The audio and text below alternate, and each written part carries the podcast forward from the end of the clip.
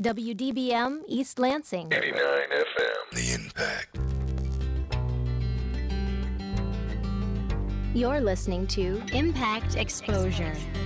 Exposure gives a voice to our community and provides a forum for discussing the relevant issues of today. Broadcasting from the campus of Michigan State University, this is Impact Exposure.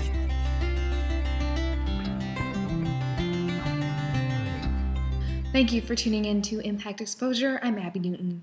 After a cold week in Michigan, the weather is finally turning, we think. But today we've got a full show for you, starting with Detroit. As many know, Detroit filed for bankruptcy not too long ago. Now, I spoke with Michigan State professor Eric Scorsone. He is an advisor to Kevyn Orr, the emergency manager of Detroit. He gives us a full breakdown of what this means for the city and for the state of Michigan. Now, in recent weeks, Nelson Mandela, the former president of South Africa, has been battling illness. As his health has worsened, we take a look back on his life and his actions that united a country. We also talk with Mateen Cleaves, former Spartan and national champion, about a kids' basketball camp he brought to Lansing. Lastly, we hear a bit of slam poetry for the Spartan soul.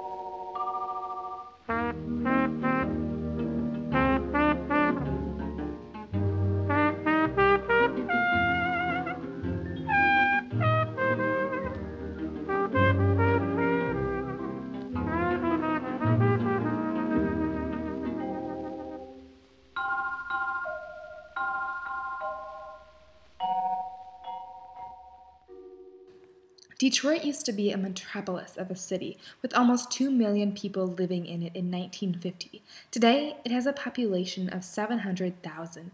The unemployment rate sits at over 18%, which is more than double what it was in 2000.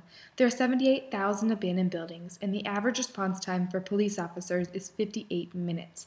Emergency manager Kevyn Orr was hired in March to lead Detroit out of fiscal trouble. However, two weeks ago, Detroit became the largest city in the U.S. to file bankruptcy. This was Governor Rick Snyder's announcement. Today, I authorize the emergency manager for the city of Detroit to seek federal bankruptcy protection. This was a difficult and painful decision, but I believe there were no other viable options.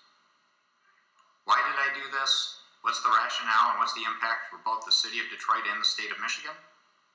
Well, let me start with the fact that this is a situation that's been 60 years in the making in terms of the decline of Detroit. From a financial point of view, let me be blunt Detroit's broke. It's been spending 38 cents on the dollar towards legacy costs. That number was projected to grow to 65 cents on the dollar. That's not a sustainable situation. But more important than the financial situation are the poor services that are being delivered to the citizens of Detroit. They simply deserve better. If you look at it in terms of public safety, Detroit has been on the top 10 list of the most violent cities in 24 of the last 27 years. Response times for police calls are at 58 minutes versus a national average of 11 minutes. The clearance rate on cases is 8.7%. Then you can go on to fire, EMS, streetlights, the list goes on. This is not viable nor appropriate for the citizens of the city.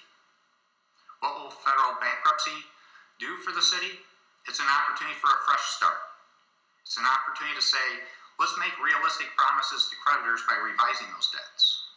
And more importantly, let's put in place a plan to invest in the city to get improved services to citizens. That's critically important and something they deserve. What does it mean to the state of Michigan? The state of Michigan is the comeback state. But for Michigan to be a great state again, it can only happen if Detroit's on the path to being a great city. This is a critical step in making that happen. Let's move forward and get this done together. MSU economist Eric Scorsone is one of Orr's advisors. He came to Impact to talk about the situation. What does this mean? You know, Detroit has filed bankruptcy. What does this mean for the city? Well, I mean, for, it's not going to mean a whole lot right now. Mm-hmm. Essentially, there'll be a lot of legal filings, and, and basically, the city's trying to get out of this debt burden it has. And so, it's very different, though, than a corporate bankruptcy like General Motors a few years ago. Basically, the judge, you know, isn't going to sell City Hall or anything like that. The city's really in charge of what it wants to do. The judge is kind of the referee or umpire. He's going to help decide what's fair. So basically, each group is going to be, you know, saying what they think they deserve. So that will include employees, retirees, vendors of the city. uh, and bondholders. Those would be the four major creditor groups. And so the court battle is really over who gets what uh, of, of the assets that are available to pay off this debt. And what assets are being talked about the most, do you think? Well, the most attention is to the Institute of Art, obviously, for those who are, you know, from Michigan who have been there. You know, that's considered one of the best art institutes in the country. It's worth over $3 billion. Um, it's not clear who actually owns the art, though, because there's all kinds of legal issues around that. So that's going to be part of the court battle, probably, is who actually owns the art, because there is a public trust that is involved as well, not just the city government. And so that'll be part of the issue. Uh, the other big thing is the Detroit water system, which is um, services over 100 uh, cities in Michigan. So Detroit services most of the suburbs with water. And that will also be likely an, an asset. And, and the emergency manager's already said he wants to basically figure out a way to sell the city water system. Mm-hmm. There may be other things, I mean, smaller things, but those are the most obvious ones. And when they hired the emergency city manager, it wasn't too long ago, you know, from filing bankruptcy. So did they hope, I mean, was filing bankruptcy expected in this plan at all? Well, I think it was, and I think Mr. Orr, being a bankruptcy lawyer, it was pretty obvious that that was certainly one potential scenario at that point. And I think it took a few weeks for him to really get his his um, you know decide what was really possible and what wasn't, and work with the creditors to see if they were willing to voluntarily make concessions. And so, you know, obviously in the end they weren't. And in fact, there were a number of lawsuits being filed. And so it became obvious that probably there weren't many other options at that point. Do you think bankruptcy it was a good option? I mean, if you can say whether it was good or bad. Yeah, I mean, I really can't say good or bad. Ultimately, there's there's going to be a lot of winners and losers, so it's hard to say. But you know, from the city's perspective, it's probably um, there just isn't enough you know resources at this point to pay all the debt burden and to provide services like police, fire, ambulance, you know, essential city services. So really, there's kind of a quagmire you have to go through at this point. I was looking online at USA Today and they just had different reports. For instance, it takes 58 minutes is the average response time for services. Um, there 98 90% of crimes go unsolved. You know, I mean these statistics are just you know, you just it's terrible. How do you save a city that's in such a state as Detroit?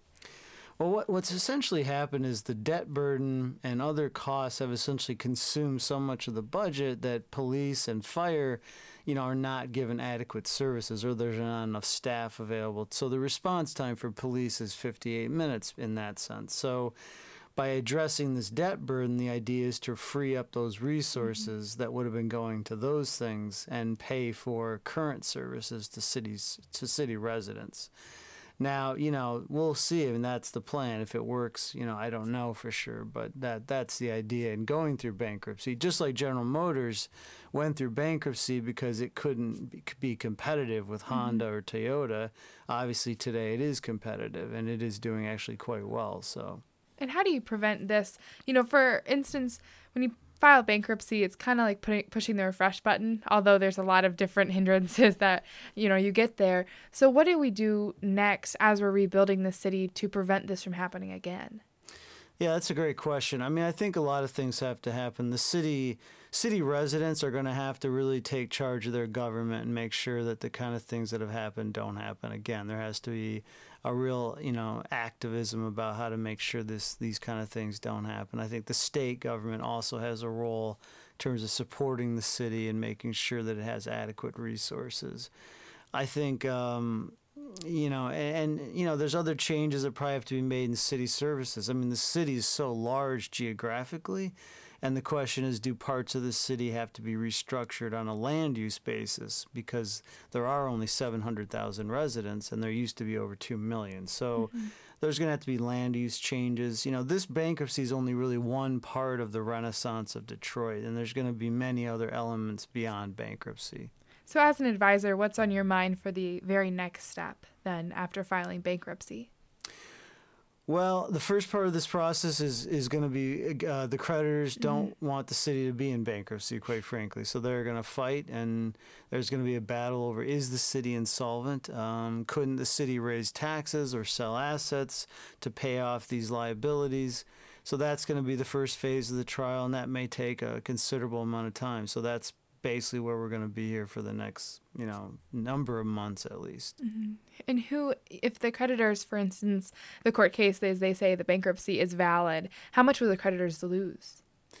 Well, it's hard to say. Each creditor group will likely be different, mm-hmm. but um, you know they. So it's hard. I don't really know if I can speculate right now. Sure. I mean, they'll likely lose something, but you know it's very hard to say right now because there's so many unresolved issues. Um, so we'll have to see. And looking back at history, was there something that really started the whole de- almost demise of Detroit, or was it a combination of events? Where does it really stem back to? Well, it is a combination. I mean, certainly the economic decline of the city, you know, used to have uh, maybe a dozen auto factories. Mm-hmm. Today it has one. People, you know, students should understand. I mean, Detroit was the Silicon Valley of its time. I mean, in the first part of the 20th century, it was really like Silicon Valley. I mean, Henry Ford and these entrepreneurs were, you know, incredibly powerful and they changed, you know, just an industry in itself completely. And so, you know, what happened though is the city got a little complacent. You know, there wasn't really a diversification of the economy. And so as the auto industry began to decline, Detroit really didn't have any other options to go to. And so over many years, people left the city, jobs left the city. Um, you know, and so that tax base, you know, your property taxes, your income taxes, you couldn't collect as much anymore.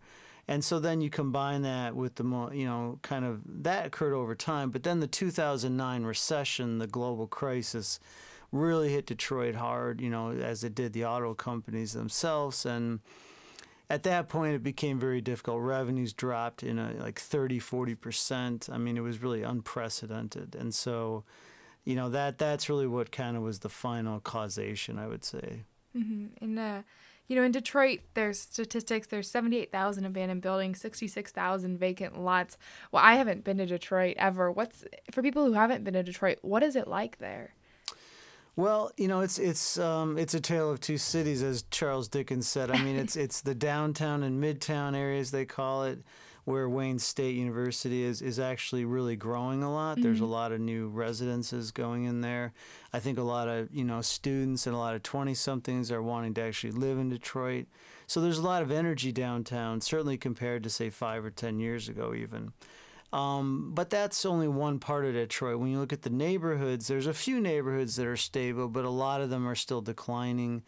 Uh, part some neighborhoods have lost the majority of their houses. They're they're not even abandoned houses. There's literally vacant land now. And so east east side Detroit is probably the hardest hit area, mm-hmm. and those areas are going to be challenging. It's not clear if you can really rehabilitate those in the normal sense. You probably have to look at other options. So, you know, it, people should visit Detroit. Uh, it's it's a really interesting place. There's a lot going on there, and I think it's the perception is one thing. I think the reality is there actually is a lot of energy and positive things happening despite the bankruptcy. And I think actually, you know, the hope is the bankruptcy, you know, leads to something better long term. So I was reading also that Kevyn Orr at some point was hoping that he could, it was like a 15 month, you know, his eyes were on a 15 month timeline. Is that possible, you think, still? Well, I mean, that's certainly the hope. Mm-hmm. I, it's very hard to say because mm-hmm. these court proceedings are just so un. It's such a rare municipal bankruptcy is very rare, and so you know we don't know for sure. Mm-hmm. We we certainly that certainly you know everyone would hope it goes as quickly as possible, but you know it's hard to say right now. And how is the morale in Detroit with the residents? And uh, you know, once your city does declare bankruptcy, although it's not official with the filings, what has the response of the citizens been? Well, I think some citizens, you know, are believe the city's sort of been bankrupt for a long time mm-hmm. because they don't have streetlights, they don't have adequate police and fire services. So from their perspective, it's been bankrupt for a long time, even if it wasn't legal. Um, I think others are concerned. They don't want the Art Institute sold. They don't want the impact on other, you know, important city assets, cultural assets probably others are excited. I mean, I think you see a lot of mixed feelings right now about it. I think people are taking a wait and see attitude because you know from one day to the next, nothing really changed. Mm-hmm. Quite frankly, the, you know people really I think want to see city services better. You know, I think ultimately they want to see our services getting better. Are the streetlights coming on? Are the police responding? I mean, it's the most basic municipal kinds of things that most of us expect. And so I think if that gets better, then people are going to say, okay, this makes sense, you know. But you know, we'll see. There's going to be a lot of retirees that are very concerned. A lot of them are still city residents, you know, and they're very concerned because their pensions may be on the line, their retiree health care may be at risk. So I think it's a lot of mixed feelings right now about what this really means. Um, and obviously, the public reputation, you know, of of a bankrupt city, you know, coming on the heels of bankrupt auto companies. So I mean, you know, but Americans love a comeback story. So you know, I think that's the That is hope true. that you know that's where we'll head in the future. The next miracle, or remember Right. the Titans, right? Remember the Detroit. Right. uh, now, also, what does this mean for the state of Michigan? What impact do you foresee it having on the state?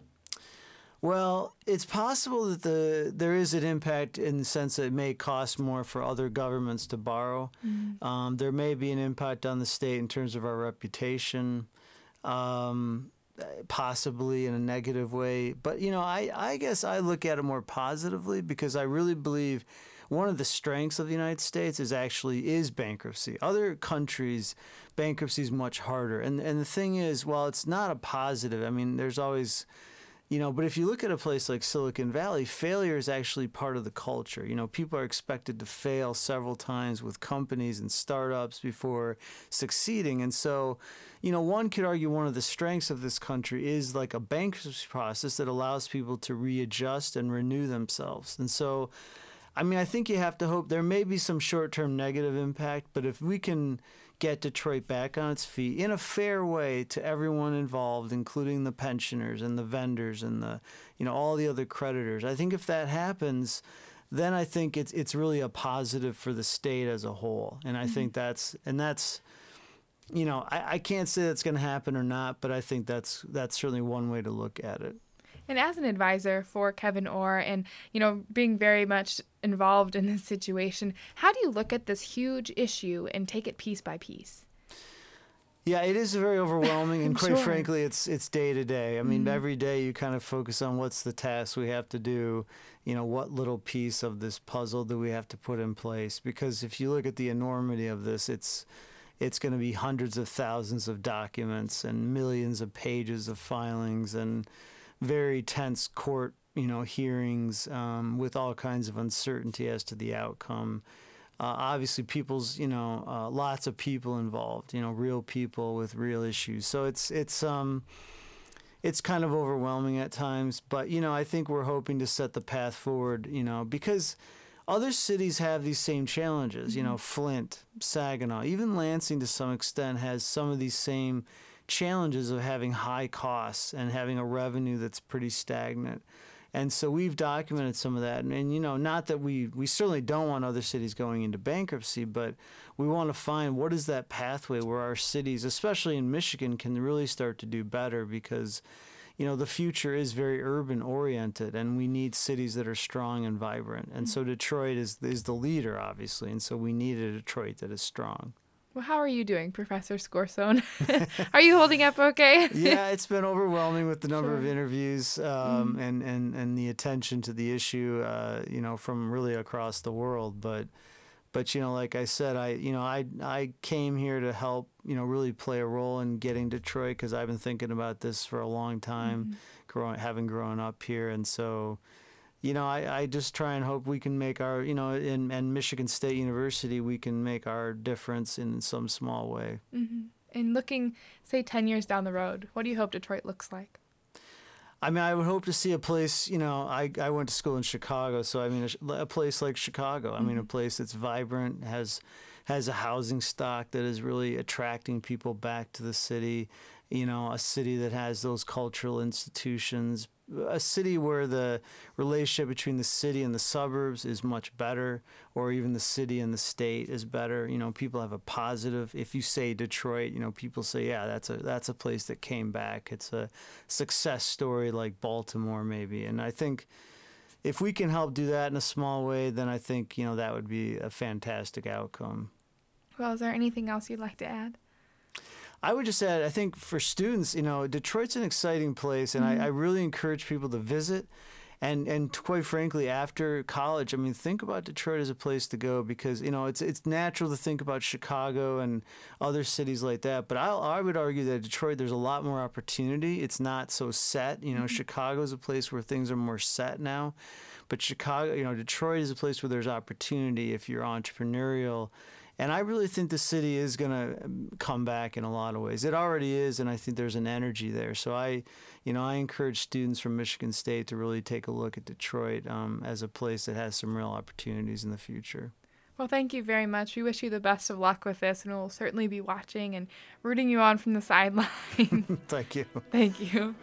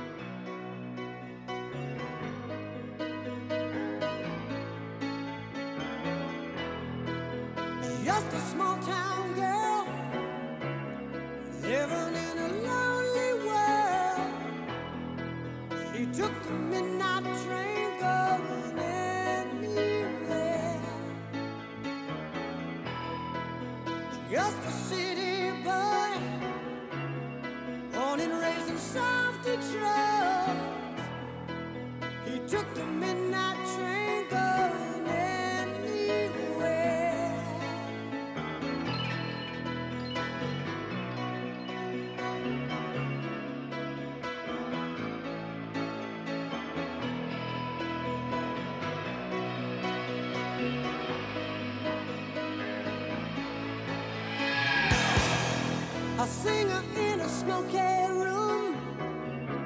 The smell of wine and cheap perfume for a smile they can share.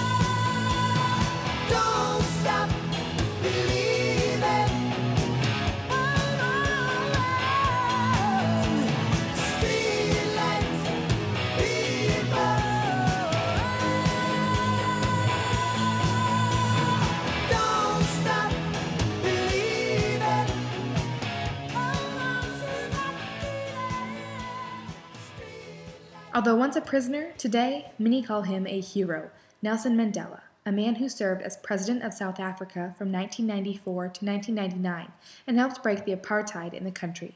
As he is ill for the past month, we take time today to remember the man. I spoke with history professor at Michigan State Peter Alegi about the country led by a man named Nelson Mandela.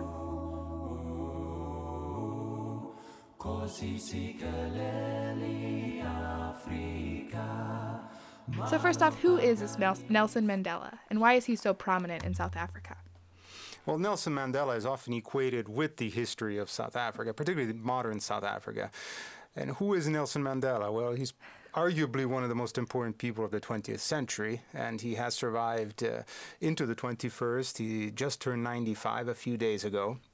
And, you know, in many ways, his life has um, been described as you know the classic uh, hero's journey, a kind of almost like a quest narrative. He grew up, was born in the deep rural areas of the Transkei in the Eastern Cape, uh, the year that uh, uh thousands of people died of the influenza uh, pandemic in uh, South Africa, like many other places around the world. That was uh, July 18th, 1918, that Mandela was born in a small rural hamlet uh, at Mvezo.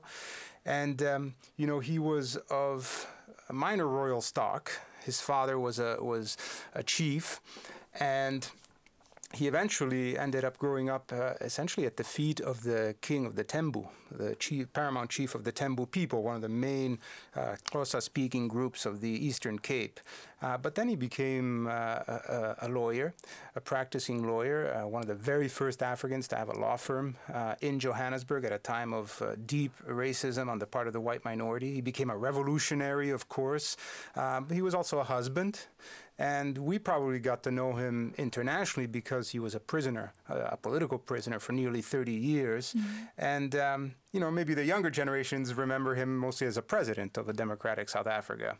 Mm-hmm. And why was he a prisoner, for those who don't know? Well, Nelson Mandela uh, spent most of his life fighting for freedom and justice in South Africa. Uh, he grew up in a country that was segregationist, a country ruled by uh, less than 20% of the people. That was the white minority of both uh, Dutch descent, but also uh, of English speaking stock. And uh, this minority created a system of laws uh, that uh, essentially oppressed the racial, uh, excuse me, the, the black majority through these uh, racist uh, laws. And in 1948, these laws became even harsher under the system known as apartheid, which is an Afrikaans word Afrikaans is a local language derived from Old Dutch of the majority of whites in South Africa. It means apartness, complete separation between people of different um, skin pigmentation, uh, an extremely um, tyrannical and oppressive uh, system. And remember, this is after World War II that apartheid mm-hmm. comes into place. You know, a massive global war has been fought against totalitarianism uh, for freedom and democracy, and the world seems to be going in that direction. And South Africa takes the opposite tack and moves towards a more rigid uh, racist system. And Mandela found himself square in the middle of this incredible uh, moment. And uh, he was part of a huge group of black uh, political activists. Um, many of them were part of the African National Congress, the leading liberation movement in South Africa, and he fought against injustice uh, for freedom and equality in South Africa, and he, he paid uh, extremely dearly for his commitment. And when he came out of jail, he was a still a prominent political figure. How does that happen where he was, you know, as some people call the world's most famous prisoner? How do you become the world's most famous prisoner and why did people why were they so drawn to him? That's a really good question. I think the reason people were drawn to him, both in South Africa and internationally, had to do with how much he did prior to going to prison. Mm-hmm. Right, he had already gained uh, incredible standing as a man of valor, a man of courage, a man of principle, uh, willing to stand up in the most difficult moments. Let me give you an example. Right, in 1948, apartheid uh, begins extending the segregation that already existed and making it harsher and more complete. And Nelson Mandela basically became the leader of the black political uh, movements uh, that were uh, taking place at the time. Uh, in 1952, um, the ANC, the African National Congress, uh, together with some uh, other allies like the Indian Congress in South Africa, launched a defiance campaign, which was similar to what you saw with the civil rights movement in the United States, whereby activists started violating the segregationist laws um, in order to prove their injustice. And so, for example, in 1952, during the Defiance campaign, thousands of black South Africans sat in white only uh, uh, sections of buses or sat in the, uh, on the white only benches in parks, um, you know, used whites only toilets, and so on and so forth, essentially saying we're not going to tolerate these racist laws. And Mandela led, he was the leader of the Defiance campaign. As a result, he was arrested numerous times and he grew in stature. Mm-hmm. Uh, he was also a very prominent activist when uh, the blueprint of the liberation struggle, called the Freedom Charter, a kind of almost a, a constitution in the making for a new uh, democratic South Africa, was adopted in 1955. And he was put on trial, and he was on trial for six years as a result of his role in uh, coagulating this alliance of people um, arguing for one person, one vote in South Africa. Mm-hmm. Uh, he was acquitted in that trial, and soon thereafter, of course, uh, he decided that uh, a different kind of action was necessary. He had been a nonviolent activist up until about 1960, but uh, following a massacre of 69 civilians in uh, March of 1960 at a place called Sharpeville, just south of Johannesburg, uh, innocent civilians shot, many of them in the back by the police. They were protesting uh, particularly pass laws, which in South Africa were laws that required all black people to carry a document that had to be produced uh, uh, if the authorities requested it. And if your pass, so to speak, was not in order, they could arrest you. And normal people, ordinary people who had been home and maybe left their house without their jacket, uh, would be criminalized, would be thrown in prison alongside murderers and rapists and, and, and ordinary criminals. And so millions of people were suffering under this terrible system. And what did Mandela say when the police slaughtered these people? Uh, at Sharpeville in March of 1960. He said the following, and I quote Nonviolence was a tactic that should be abandoned when it no longer worked. Hmm. So while he adopted Gandhian tactics, he for him, it wasn't the end all and be all, pacifism or, or nonviolence or civil disobedience. It was a tactic. And once the police started shooting men, women, and children who were unarmed, um, and many of them in the back, to him it meant that you know, as, as he uh, uh, said, referring to uh, a Tswana language proverb in his autobiography, the attacks of the wild beast cannot be averted with only bare hands. Mm. You need to take up arms. And so Mandela became the first military commander of the Spear of the Nation, Umkhonto we Sizwe. He became an armed guerrilla. He became uh, a terrorist, in fact, for the South African state. And mm-hmm. not many people know this, but the State Department of the United States government uh, still had Nelson Mandela Mandela on the terrorist list as late as 2008. Past his presidency. well past his wow. well into his retirement. oh he was still goodness. officially a terrorist. Uh, and I think that's that's important mm-hmm. because it says a lot about Mandela's standing both within South Africa and internationally. And you know, when he was caught in August of 1962, he was arrested by the South African police. Everyone thought this is the end of Mandela. They're going to put him on trial, they're going to have a sham trial, and they're going to hang him because he is a dangerous prisoner, dangerous uh, political activist, and now he's a prisoner, and the South African government probably wants to get rid of him. And a huge campaign uh, worldwide was started to save his life. And it was not just Mandela, there were several others on trial as well. Well, the trial started in 1963. Lots of foreign reporters were there.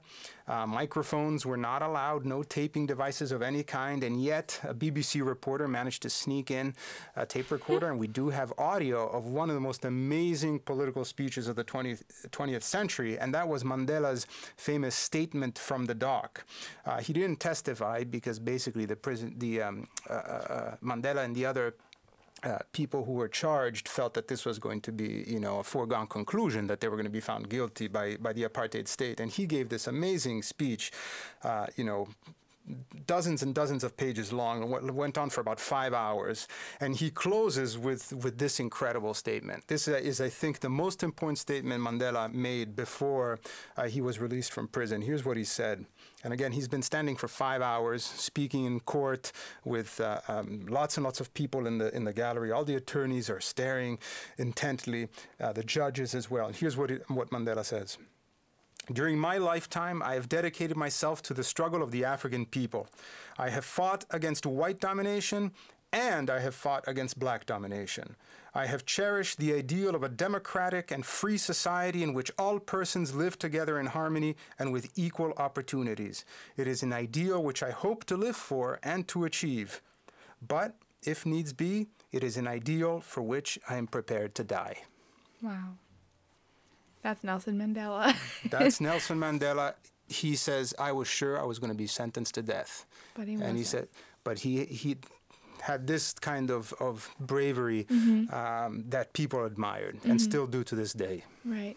And then in 1994, he was elected president. Now, how did South Africans respond to his elected president? Well, coming out of 27 and a half years uh, in prison, I guess he was in a think tank, so they really thought he knew what he was doing.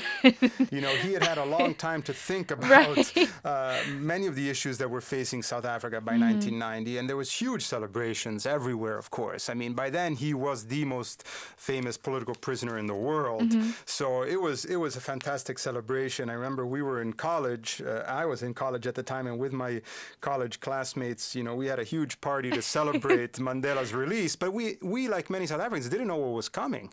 I mean, after all, he had just been released from prison. It wasn't as if democracy had suddenly dawned, right? And Mandela had already had secret uh, talks with the um, South African uh, regime uh, while in prison, where they had hammered out some general points of agreement that laid the groundwork for what some have called the negotiated revolution. And so South Africans celebrated, uh, but they also looked up to Mandela and uh, that a core of, of mostly ANC leaders who were talking to the apartheid regime, uh, hoping that they would get um, a free and democratic South Africa very soon.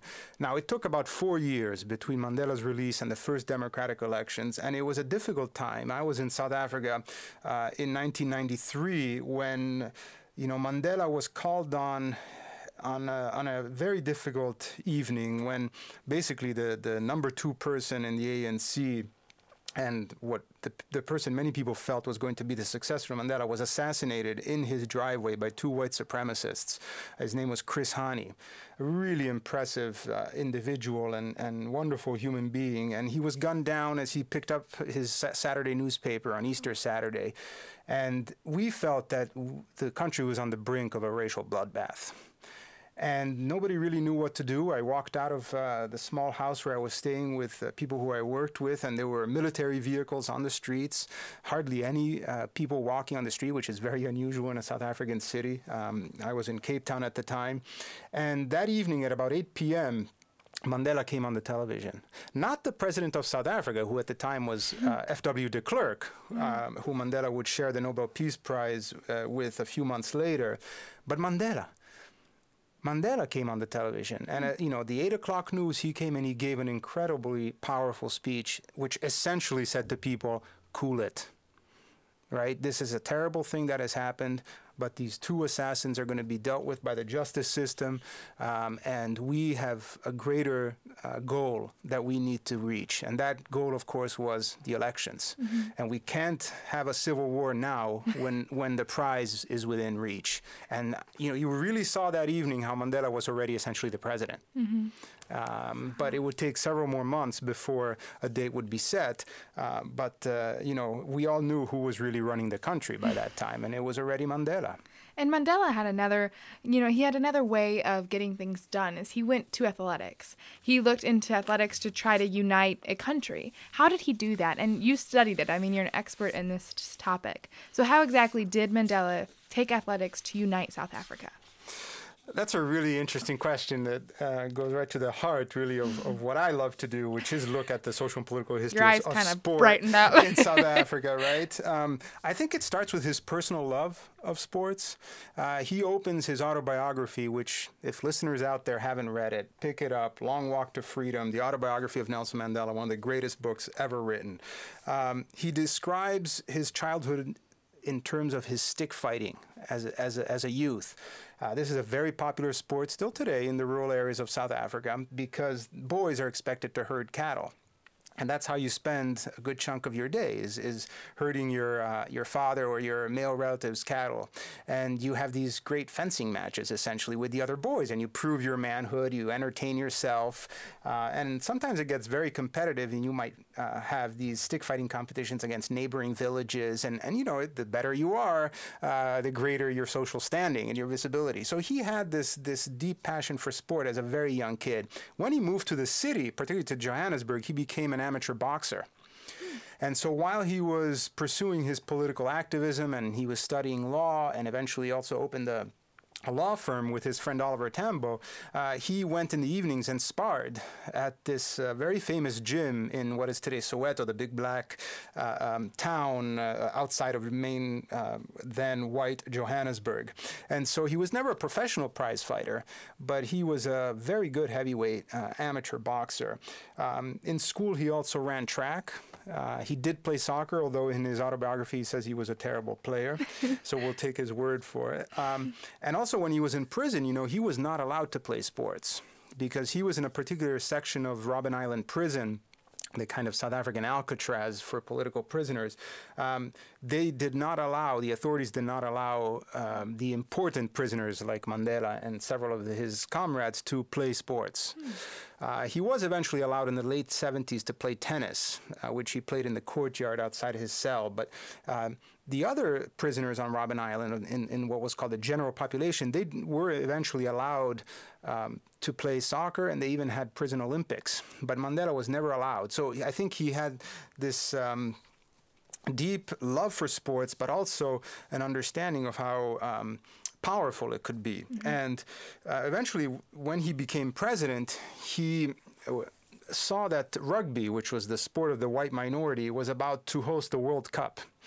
Uh, and he thought this is a great opportunity to get recalcitrant whites, you know, these, these more conservative whites who are not fully on board with the transition from apartheid to democracy to really embrace what is going on in South Africa. Because South Africa, as Mandela liked to say, belongs to all who live in it, black and white.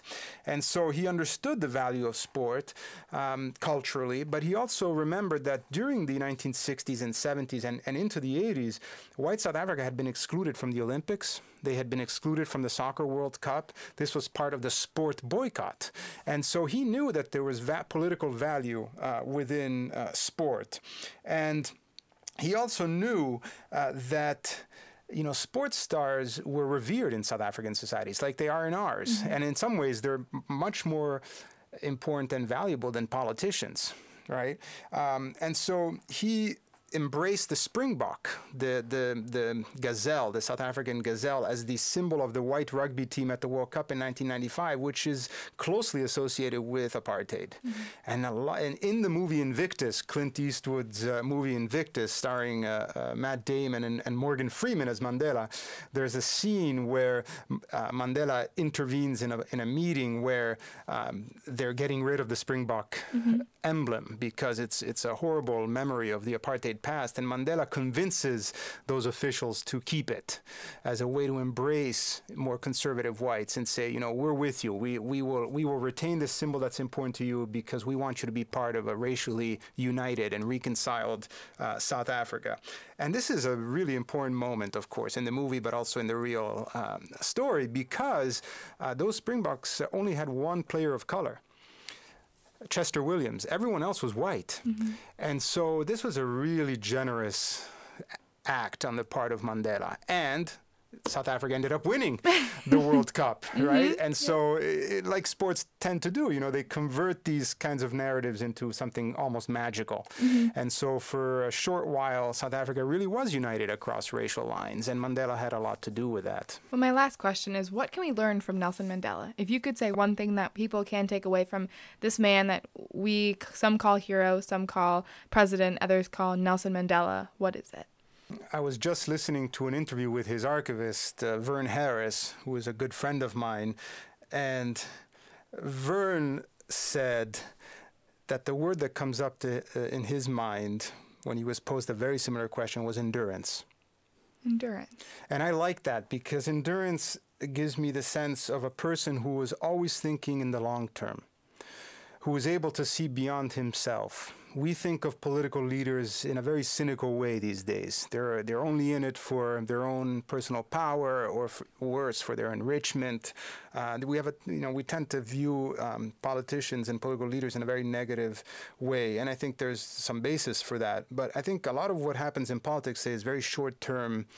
Uh, oriented and driven by short term goals. Mandela, at various points in his life, could have made different choices. For example, when, when he entered into secret talks with the apartheid government, the regime offered him uh, to be released if he force, uh, if he um, told the ANC to end the armed struggle against apartheid. So he could have gotten a degree of freedom, shall we say, uh, for relinquishing uh, this struggle. He said, no, I'd rather remain in prison um, because at this point, you know, if we give up our arms, we'll still be living in a deeply racist and unequal society, mm-hmm. right?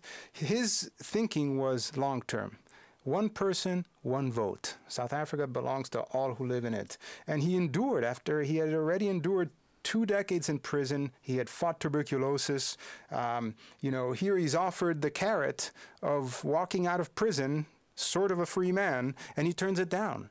Or when uh, uh, F.W. de Klerk reveals to the world that he's going to release Mandela on February 2nd, 1990, he makes this incredible announcement, stunning everybody pretty much.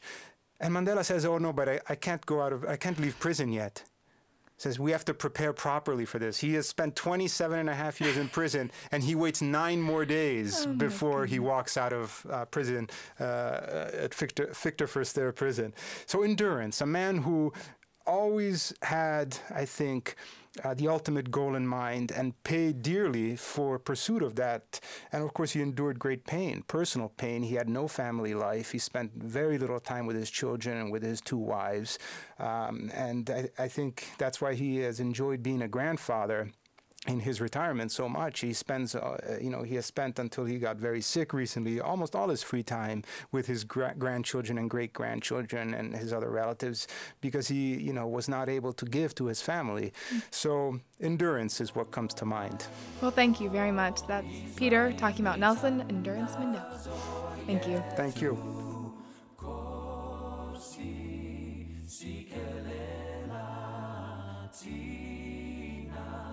Out of the night that covers me, black as the bed from pole to pole, I thank whatever gods may be for my uncomparable soul. In the fell clutch of circumstance, I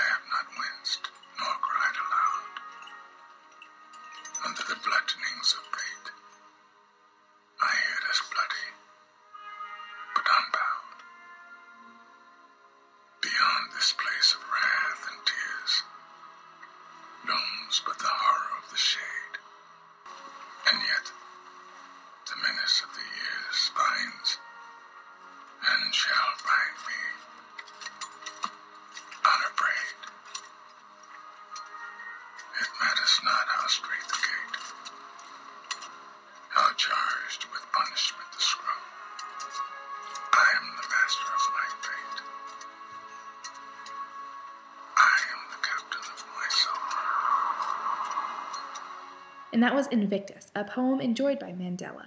It was recited by Morgan Freeman, who played Mandela in the film Invictus. At sunrise, every sunset too, babe, seems to be bringing me memories of you. Now, honey, here and there, everywhere, scenes that we once knew, oh, and they're all just recall.